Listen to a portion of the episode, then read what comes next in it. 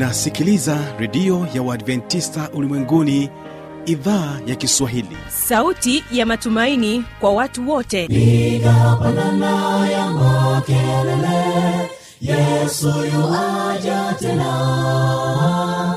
Ipaze sauti himba sana yesu yuaja tena. Anakuja anakuja yesu yuaja tena. Hii ni sauti ya matumaini kwa watu wote. Inayokujia kupitia redio ya uadventista ulimwenguni awr toka kila kona ya dunia tunasikia vita njaa maafa hivyo washiria marejeo ya mwokozi. Piga panda ewe mlinzi yesu yuwaja tena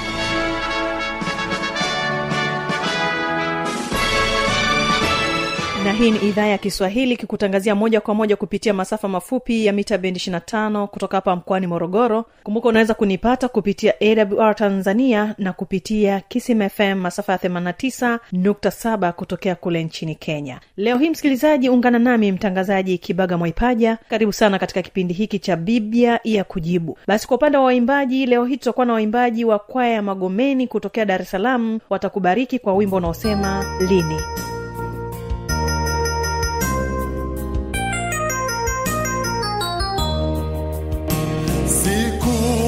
moja movu alimjia ayubu.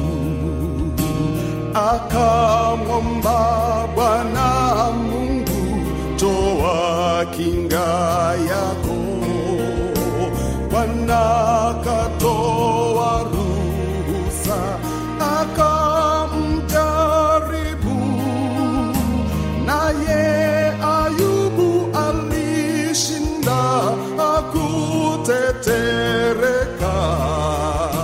katika wimbo wa pili utawaangazia waimbaji wa kwaya ya vijana ya majengo ambayo inatokea hapa mkoani morogoro. Watakuja kwako na wimbo unaosema uniongoze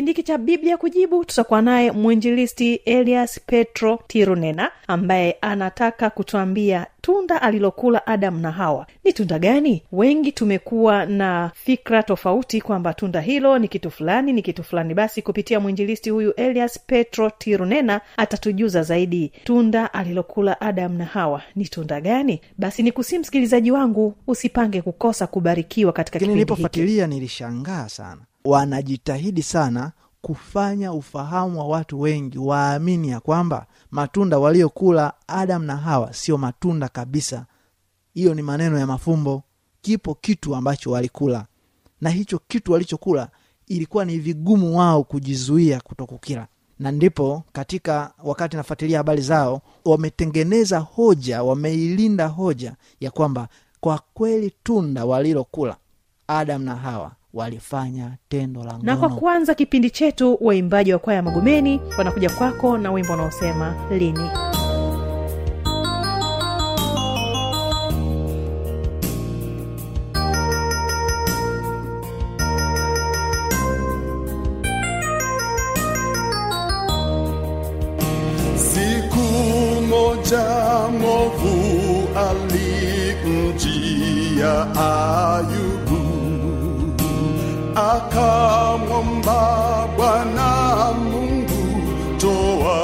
kinga yako.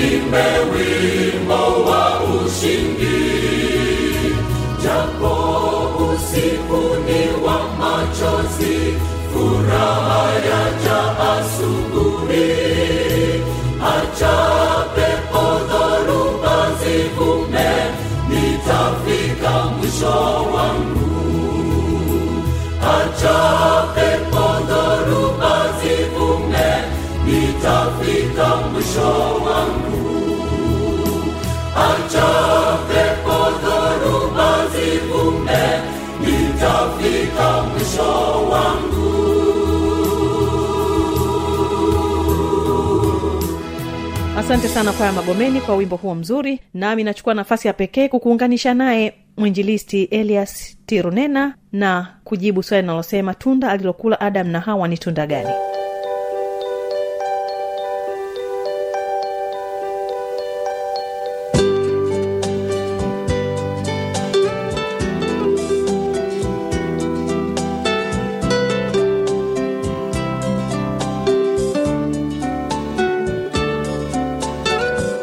na hapa kuna swali kutoka kwake huyu ni judith lamek yeye anatokea iringa. Anasema ya kwamba anauliza je ni kweli matunda aliyokula adamu na hawa ni matunda halisi? Mwinjilisti huko hapo? Naam nipo anauliza yale matunda yalikuwa kweli matunda halisi au kuna matunda mengine? Okay. kwa kutumia maandiko matakatifu ya biblia karibu mwinjilisi petro asante sana asante sana. Mpenzi msikilizaji ninakukaribisha sana nikikualika katika kupata majibu kama ambavyo swali hili limeulizwa na judith lamek kutoka iringa. Uh, dada judith ninakukaribisha katika majibu ya swali lako ambalo umeuliza katika katika katika kipindi chetu hiki cha biblia ya kujibu. Kwa kweli nitapenda kujibu kama ambavyo maandiko yanaeleza juu ya uwazi wa ukweli huu hapo awali nilikuwa nikichanganya sana nilikuwa nikisumbuka sana. Lakini nilipofuatilia nilishangaa sana. Wanajitahidi sana kufanya ufahamu wa watu wengi waamini ya kwamba matunda waliokula adam na hawa sio matunda kabisa. Hiyo ni maneno ya mafumbo. Kipo kitu ambacho walikula. Na hicho kitu walichokula ilikuwa ni vigumu wao kujizuia kutokukila na ndipo katika wakati nafuatilia habari zao wametengeneza hoja wameilinda hoja ya kwamba kwa kweli tunda walilokula Adamu na hawa walifanya tendo la ngono. Na kwa namna hiyo ilikuwa ni vigumu sana kwao kujizuia kwa maana adamu alikuwa pale mwanamke alikuwepo pale na kwa sababu hiyo kwa hali hiyo walikuwa wamelemewa na hisia zao kiasi kwamba wasingeweza kujizuia.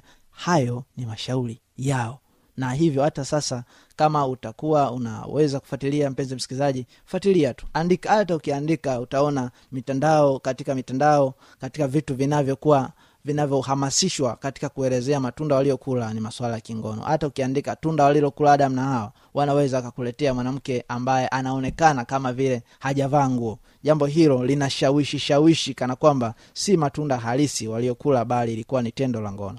Hebu hebu hebu mpenzi msikilizaji nikualike uanga, tuangalie kwa pamoja. Je mungu wetu anatupenda kiasi gani? Mungu anasema katika neno lake kama ninyi mlio waovu. Mnajua kuwapatia watoto wenu vipawa vyema. Si zaidi baba yenu wa mbinguni atawapatia mema hawa wanaomwomba?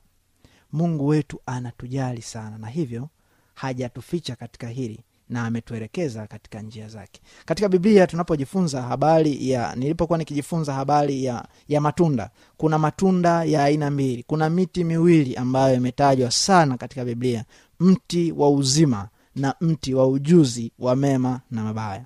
Mti wa uzima na mti wa ujuzi wa mema na mabaya. Nikukumbushe mpenzi msikilizaji kama utakuwa ulifanikiwa kusikiliza somo ambalo lilipita katika wakati fulani tulipokuwa tukijifunza habari uh, habari ya uumbaji katika kipengele fulani hivi tulijifunza ya kwamba mungu aliumba. Mungu aliumba na mungu wakati anaumba ni katika siku ya tatu ndipo mungu aliumba majani na miti mbalimbali alichipusha mimea. Sasa tunaposoma katika biblia kitabu kile cha mwanzo sura ile ya pili mstari wa tisa tunakutana na maneno haya. Kitabu cha mwanzo sura ile ya pili na mstari ule wa tisa neno la mungu linasema hivi. Mwanzo sura ile ya pili mstari wa tisa neno la mungu linasema bwana mungu akachipusha katika ardhi. Kila mti unaotamanika kwa macho na kufaa kwa kuliwa na mti wa uzima katikati ya bustani na mti wa ujuzi wa mema na mabaya. Nisikilize mpenzi msikilizaji. Bwana mungu akachipusha katika ardhi kila mti unaotamanika kwa macho na kufaa kwa kuliwa mpenzi msikilizaji pengine ungeanza kutaja aina ya miti unaojua inatoa matunda ungeanza kutaja miti ya kila aina. Ungetaja mipapai ukataja michungwa ukataja mipera ukataja yani kila mti ambao unajua unatoa matunda akaweka kila mti. Lakini kuna miti miwili ambayo imetajwa kwa majina yake.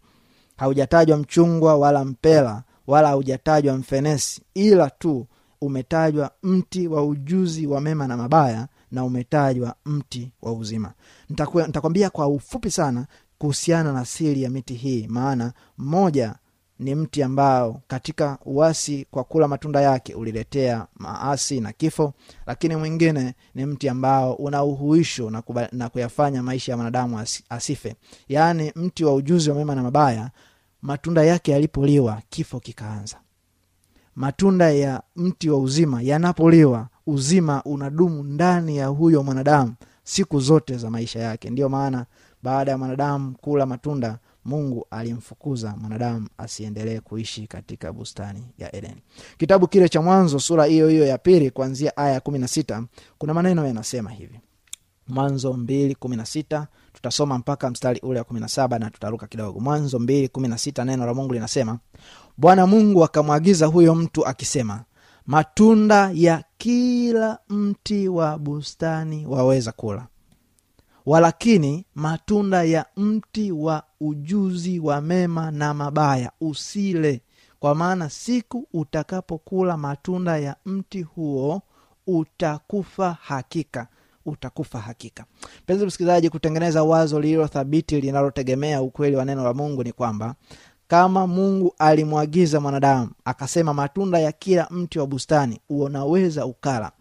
Je ikiwa bustani inayofikirika katika mawazo ya mtu ya mwanadamu katika mtazamo wa abudu mashetani ya kwamba tunda walilokula ni ngono je kuna aina gani ya matunda katika mwili wa mwanadamu ndipo utagundua ni upotoshaji tu wa shetani yule yule aliyemdanganya mama yetu wa mwanzo hawa hata akakiuka sauti ya mungu iliyomwagiza. Mungu alisema kula kila mti kula kila matunda. Kama ni mapera kula. Kama ni machungwa kula. Kama ni ma... yani kila matunda kula. Lakini usile matunda ya mti wa ujuzi wa mema na mabaya. Ulikuwepo mti kabisa wa ujuzi wa mema na mabaya. Mungu akamkataza mwanadamu usile tunaposoma katika ile aya ya sura ile ya tatu ya kitabu cha mwanzo aya ile ya ishirini na mbili mpaka ishirini na nne neno la mungu linasema hivi. Bwana mungu akasema basi huyu mtu amekuwa kama mmoja wetu kwa kujua mema na mabaya na sasa asije akanyosha mkono wake akatwaa matunda ya mti wa uzima akala akaishi milele mpenzi msikilizaji napozidi kutengeneza wazo hili katika, ma, uh, katika fikra zako natamani uweze kuhama katika ule mtazamo wa upotoshaji juu ya kwamba matunda waliokula adam na hawa ilikuwa ni maswala ya tendo la ngono. Hapana maana mungu alipomuumba mwanadamu mwanamke na mwanaume aliwabariki akawaambia zaeni mkaongezeke mkaijaze nchi kwa hiyo swala la tendo la ndoa tendo la ngono halikuwa jambo la kufikirika au jambo la kutamanika. Hoja kubwa kamili ni kwamba mungu aliwaagiza katika ulaji wao wasile matunda ya mti wa ujuzi wa mema na mabaya. Sawa sawa sambamba na vile ambavyo leo hii katika kanuni za kiafya ambazo mungu ametupa ametuambia tule hiki tusile hiki. Kwa sababu tukila hiki kinatudhuru afya zetu kadhalika mungu akasema kula hiki kula matunda haya na haya lakini haya usile maana ukila utakufa. Na hivyo basi mpenzi msikilizaji tunapoendelea katika kupata majibu ya swali hili aya ile ya ishirini na nne neno la mungu linasemaje?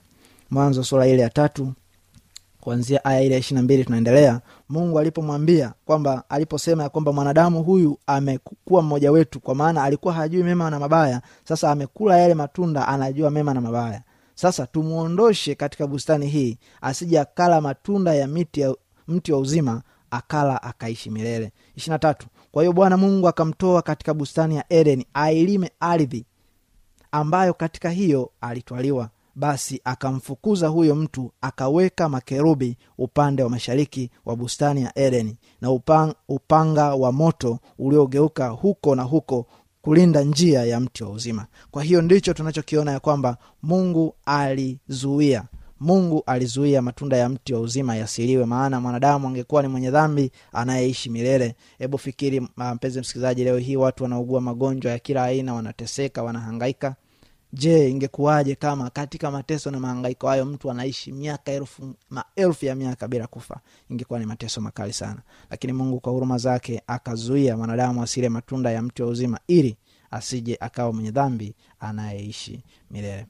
Nikupatie aya hii mpenzi msikilizaji katika kitabu cha ufunuo sura ile ishiri na mbili linalothibitisha ya kwamba matunda ya mti wa uzima ambayo mungu aliyaweka katika bustani ya Edeni wakati anaumba walikuwa adam na hawa kabla ya kuasi walikuwa wanayala hayo matunda. Nisikize vizuri mpenzi msikilizaji. Waliambiwa kula yote ila tu usile matunda yaliyo katika mti wa ujuzi wa mema na mabaya. Kwa hiyo inaonyesha wazi hata matunda ya mti wa uzima walikuwa wanakula na walikuwa wanayafurahia. Lakini baada ya dhambi mungu akazuia wasiale hayo maana wakati wakiala hapo awali kabla ya kula matunda ya ujuzi wa mema na mabaya walikuwa wanaishi siku zote bila kufa na baada ya kula yale matunda yanayoleta kifo matunda ya ujuzi wa mema na mabaya wakazuiwa wasile yale matunda yanayoleta uzima siku zote wasija wakawa mtu asija akawa mdhambi anayeishi milele zote. Ufunuo sura ishiri na mbili mstari ule wa pili inatuthibitishia na kutuambia ya kwamba mungu kwa up, ilikuwa ni kwa upendo wake kuwawekea wanadamu mti wa uzima katika bustani maana hata mbinguni mti huo wa uzima upo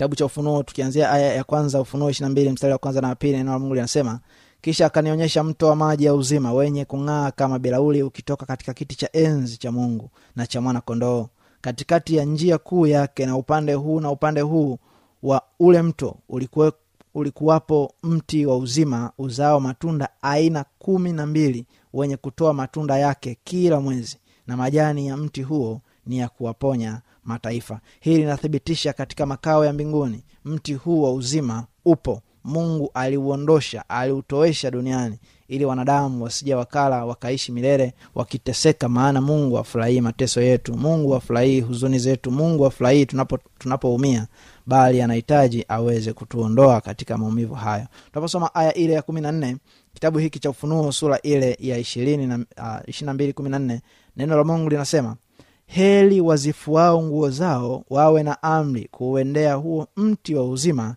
na kuingia mjini kwa milango yake. Basi mpenzi msikilizaji hili linatupatia uthibitisho ya kwamba matunda waliokula Adamu na hawa yalikuwa ni matunda kama matunda mengine lakini tu yalikuwa ni matunda yaliyokatazwa wasile. Na basi baada ya kuyala kifo kikaja kifo kikawa ni matokeo ya chaguzi yao kula matunda waliokatazwa. Leo hii yote yaliyokatazwa tunapoyafanya kwa kukiuka kile mungu alichoelekeza tunachagua njia ile ile ya kifo. Maana imeandikwa katika kitabu cha warumi sura ile ya nne mstari wa ishiri na tatu ya kwamba mshahara wa dhambi ni mauti. Mshahara wa dhambi ni mauti. Mshahara wa dhambi ni mauti. Basi mpenzi msikilizaji kufikia miisho hii ninapenda kukushukuru kwa kusikiliza uh, ukawe barozi mzuri wa kueleza ukweli huu mzuri kuhusiana na matunda waliokula ili wanadamu tukawe na ufahamu ulio sahihi kuhusiana na ukweli juu ya kile kilichotokea katika bustani ya eden. Asante sana mungu akubariki na tuombe. Asante baba kwa ajili ya saa hii ninakuomba baraka zako zikawe juu ya mpenzi wangu msikilizaji. Anapoendelea kusikiliza sauti yako bwana ukaweze kumbariki. Tusaidie katika chaguzi zetu tukafanye yale uliotuagiza ili tuweze kuwa na heri katika maisha yetu haya na maisha yale yajayo. Na kushukuru maana utatenda katika jina la yesu. Amina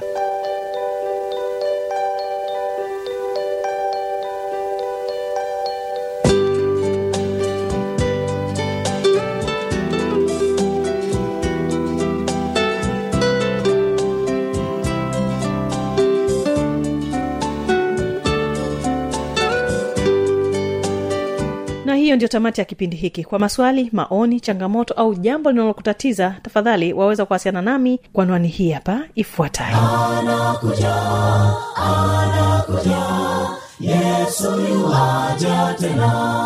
Na hii ni awr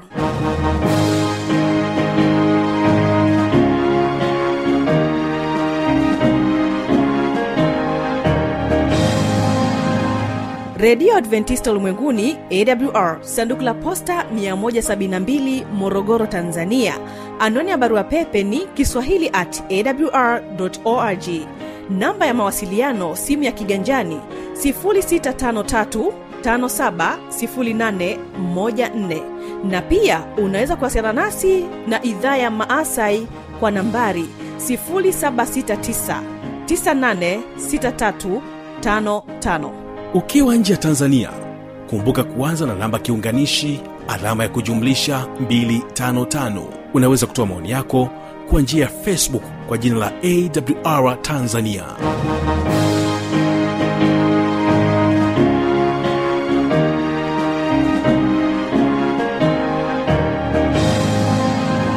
kesho ni mafundisho makuu. Ni kuombe tupange kuonana hapo. Napotoka kwaya ya vijana majengo kutokea morogoro wanakwambia uniongoze basi panga tukutane kesho panapo majaliwa. Kwa heli kwa sasa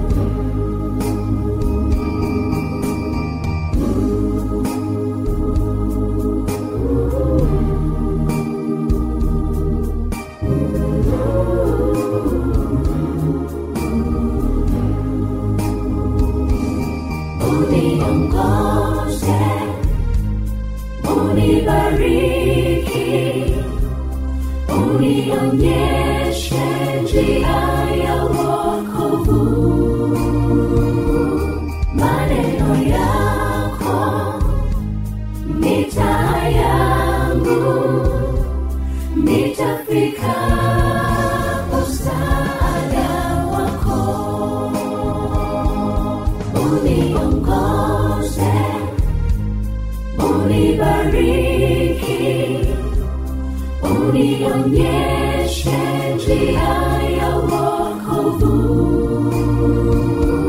Maneno yako ni taa yangu. Nitafika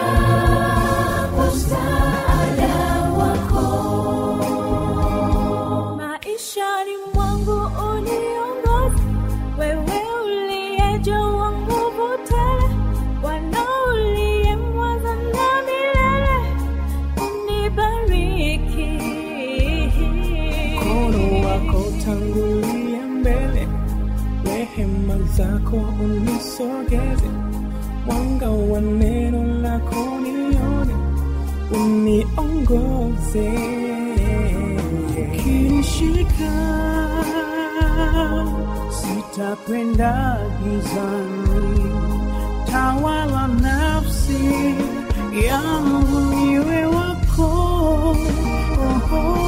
운이 온 곳에 운이 바리기 niwe wako oh, oh. uniongoze unibariki unionyeshe njia ya wokovu maneno